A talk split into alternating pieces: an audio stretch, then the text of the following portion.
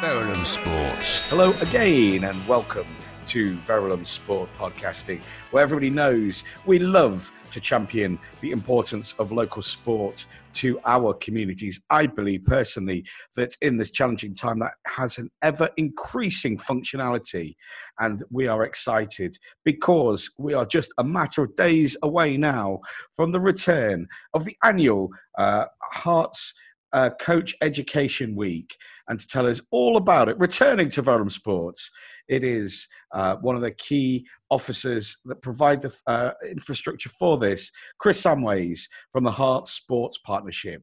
Chris, good evening. How are you? Hi, Tony. Yeah, great to have me here. Um, yeah, really excited to talk about this exciting program kind of having. Yeah, absolutely. It's super exciting. And again, it's uh, a staple, isn't it, of our, our calendars?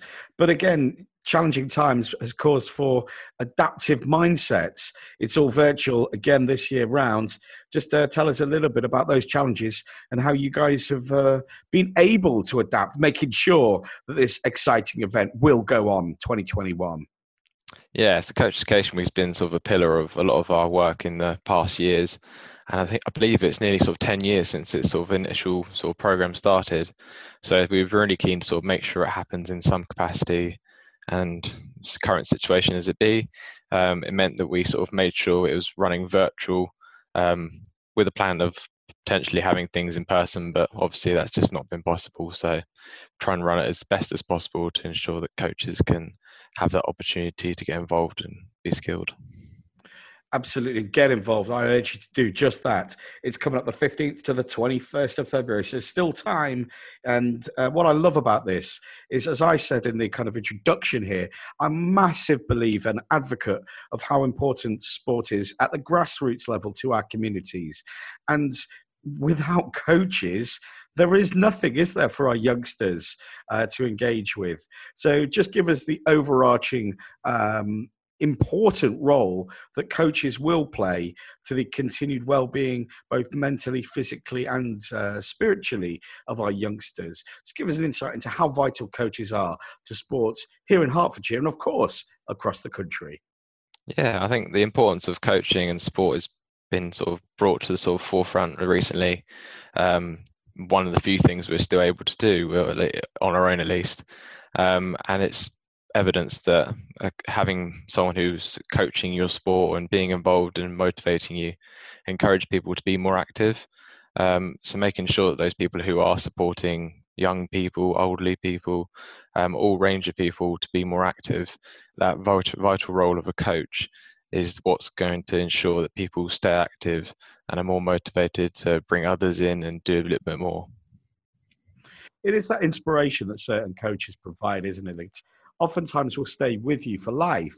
And those values, irrespective of whether you're taking yourself through to the elite level sports kind of program or if you're just doing it for fun and development, all these kind of core skills and values have a vital role in ourselves and our societies. Um, what I love about this, and please give me your insights here, is that this is open for coaches at all ends of their own stages in development, whether you're a seasoned veteran or even just considering getting into coaching. Give us an idea of just where it, it fits and is molded around each coach's kind of unique needs. Yeah, so sort of our role within sort of supporting coaches is uh, we're not sort of a national governing body like sort of the FA and RFU.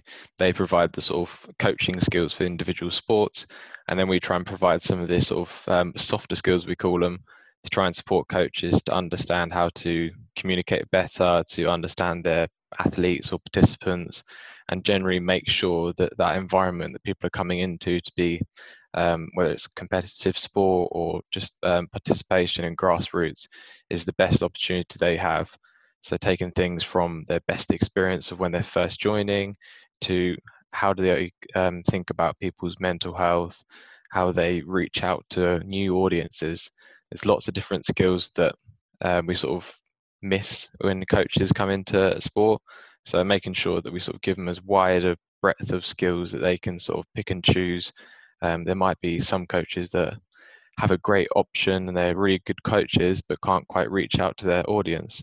There's other coaches who uh, perhaps need a little bit more support in trying to motivate the people who are in their sessions to be more active. So it's just recognizing and trying to provide as many different options to bring coaches the best opportunities. That is so important, isn't it? Because again, at its root, coaching is essentially communication, isn't it? And I know some of the most important courses that are going to be available are going to really enrich those uh, type of soft skills. Uh, talk to me a little bit about the important course to do with understanding young people from low socioeconomic groups. And also, I was always fascinated to appreciate that you've got this one in the program, understanding the unconscious bias, biases that we may have. Yeah, so the understandings of people from low socioeconomic groups is much uh, it's sort of a StreetGames course, and they're sort of renowned for a lot of their work they do with um, sports that's not sort of recognised as sport. It's sport that's done on your sort of doorstep. So it doesn't have to be in the nicest facility. It's just making sure that it's accessible for all. And at the forefront, that is exactly what sports should be. So understanding some of the barriers that may um, be in the way of uh, young people who want to be active. And I think a lot of them would just not be aware of them. Uh, if you're not in that situation, it's difficult to really understand. So, giving people a picture of what some of the things might be stopping them from doing, uh, and trying to connect with some of those people as well. So, as much as you can sort of bring them in, if you're not the right person to try and engage with that per- um, those young people, then it makes it really difficult to try and keep them coming as well. So that's the idea of that, and trying to give them the skills to really enrich their experience, not just to everyone, but some of those people who are disadvantaged as well.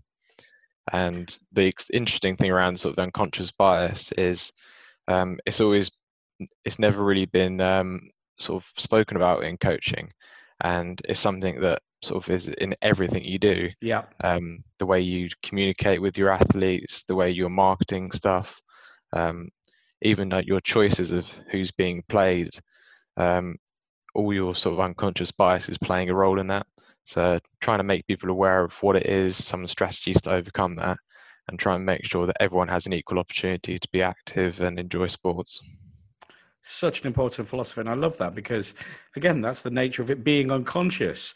We all have them. I don't care who you are.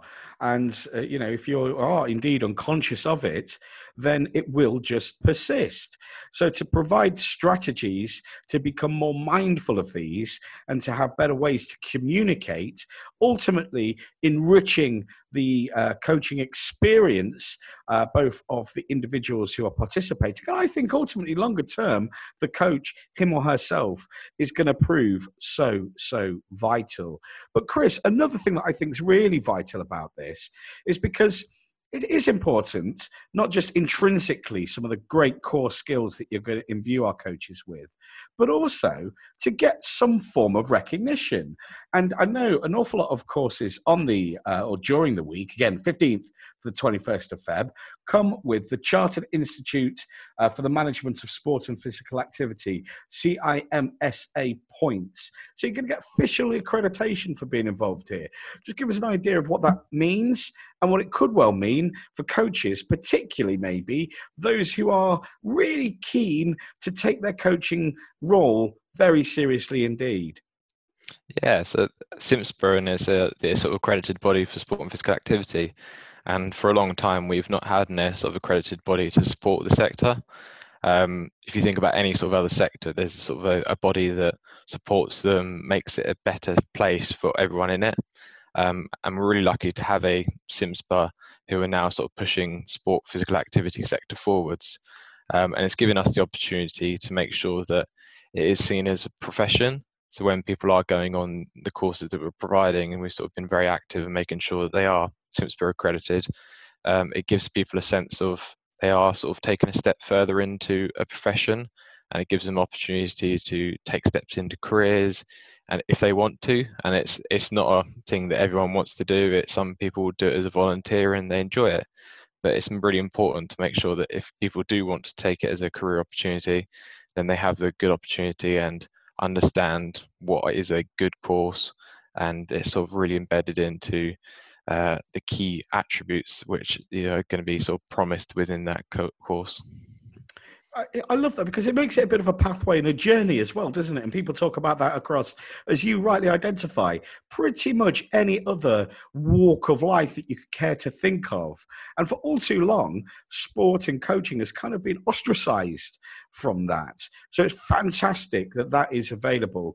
Um, again, another thing that I think is utterly fantastic is that I know, Chris, you've worked immensely hard behind the scenes, not just yourself there, but the wonderful team at the HSP, because these things don't just happen by magic. And you always work in conjunction with some great partners. Uh, you mentioned yourself the FA. I think the Activity Alliance are involved. Um, I think um, UK Coaching Performance Hertfordshire involved. Just give me an idea of any others I've missed and some of those key partnerships that you've cultivated that are really going to help make this a winning course. Yeah, uh, the Coach Education Week is at heart a sort of a collaborative um, event um, as much as we can put on courses and draw things together, it's about sort of drawing everyone's opportunities together to make sure that everyone has the best um, chance of finding quality courses to attend um, and trying to bring to light some of the great um, training providers that are out there.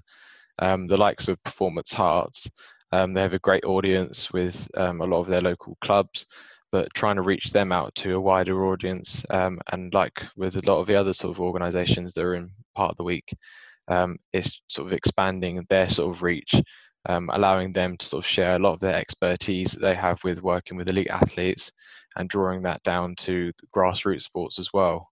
Um, so there's a lot of really good sort of good national um, training providers and a lot of lo- local training providers, and it's trying to give them the sort of sense of going to a local level and the sort of local ones sort of expanding out to the rest of the county. You guys are champions. It's uh, people talk in terms of win-win, and I think you found some, and that's uh, very rare indeed. Um, we are massively behind this week. Uh, again, February the 15th to the 22nd, it's literally upon us now. Um, can you just uh, give us a further snapshot of some of the fantastic courses and uh, online learning opportunities that will be available during the week? Yeah, so I think we sort of mentioned a few of the sort of the virtual courses which people join in, um, and that's sort of like a, an online classroom really. It's an opportunity to sort of listen to someone with expertise, but also learn from other people in the room but there's also opportunity we've sort of made people aware of some of the virtual and sort of e-learning opportunities that are there as well. So these might be done in your own time you can do it any moment and a lot of them are free as well. So this means it's a lot more uh, accessible for anyone to uh, use as well. Um, we've also got some really exciting ones that have been launched recently around our sort of david ray memorial.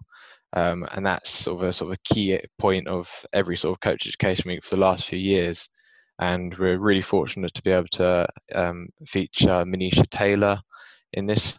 Um, she's got a really great background in um, from teaching to supporting her younger brother with mental health, and it's a really great story. But also, she's got such great experience to share with people and the importance and how to really embed mental health in the way we coach and teach.